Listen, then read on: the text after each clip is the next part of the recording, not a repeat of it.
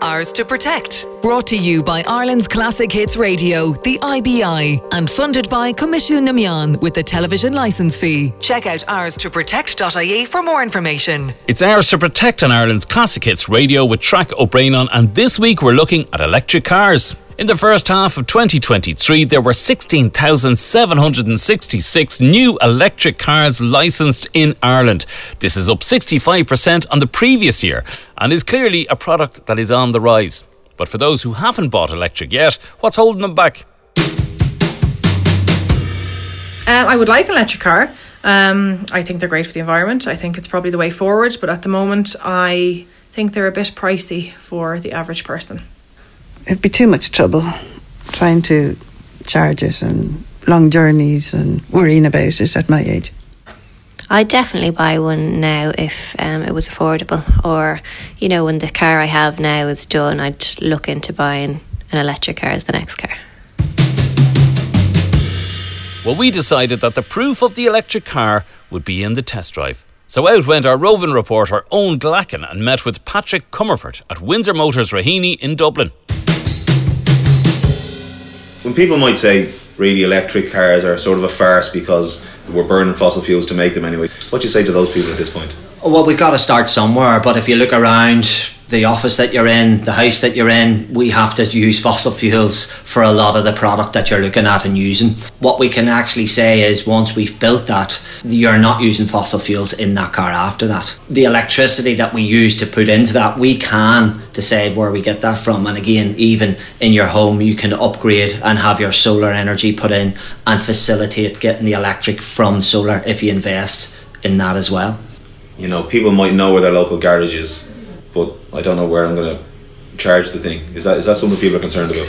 Yes, naturally. Range anxiety and charging networks are the two. With charging network, what I've noticed, and again, I can say it personally because we, we bought one ourselves at home and the wife was the same. It's only until she was in it and started using it that then she noticed, oh, I didn't know that charger was there. We hear all these, um, you know, there's not enough network. There is companies out there that invest in this technology and have a lot of future proof technology that they can roll out. There was a company that I had dealt with that actually put a charger inside a lamppost in a location in Dublin beside a garage we were working in and literally that lamppost was already wired electric didn't have to dig it up didn't have to reinstall it. And literally you can just park up beside that lamppost and plug your lead into it and it's charging your car. I'm very curious about this new area. mm. can we go out and have a little spin?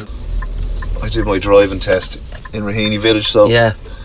with you sitting beside me somehow I'm getting, nervous, I'm getting, yeah, flashbacks. I'm getting flashbacks. of the whole yeah, process yeah, and uh, I'd be lying if I said I passed the first time as well so I have reason to be nervous. Yeah yeah there's no waiting around with it. There's no gearbox, there's no engine noise, so there's no lag.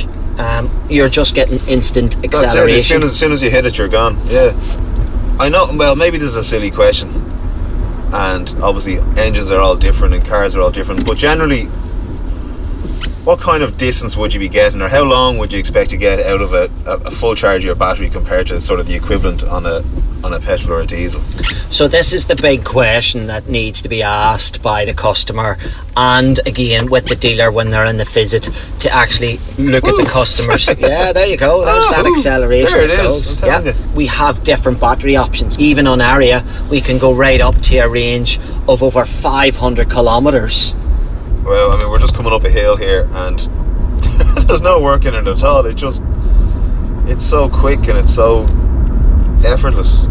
We've got no engine, we've got no gearbox mechanical in it, so even from an after sales point of view, you've got less to maintain in one of these. Are you saying there's less upkeep? In terms of timing chains, timing belts, um, oil seals gone. Those old issues that may have cropped up, those features aren't in this car because obviously we don't have an engine. So the interesting thing is we're actually sitting here on the hill and we're sitting at the traffic lights waiting and waiting. There's no emissions coming out of this car as we sit here in this traffic junction. Very cool. That's very cool. That's the word for it. It's very cool. As I turn up the aircon. Well, we're back at base. I'm sold.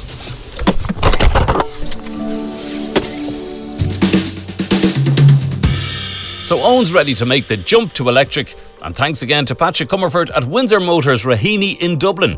Don't forget that you can listen back to all the features on the Ours to Protect page on classichits.ie or on ourstoprotect.ie. Ours to Protect is funded by Coimisiún na Meán with the television licence fee and is a partnership between Ireland's Classic Hits Radio and the Independent Broadcasters of Ireland. Check out ourstoprotect.ie for more information.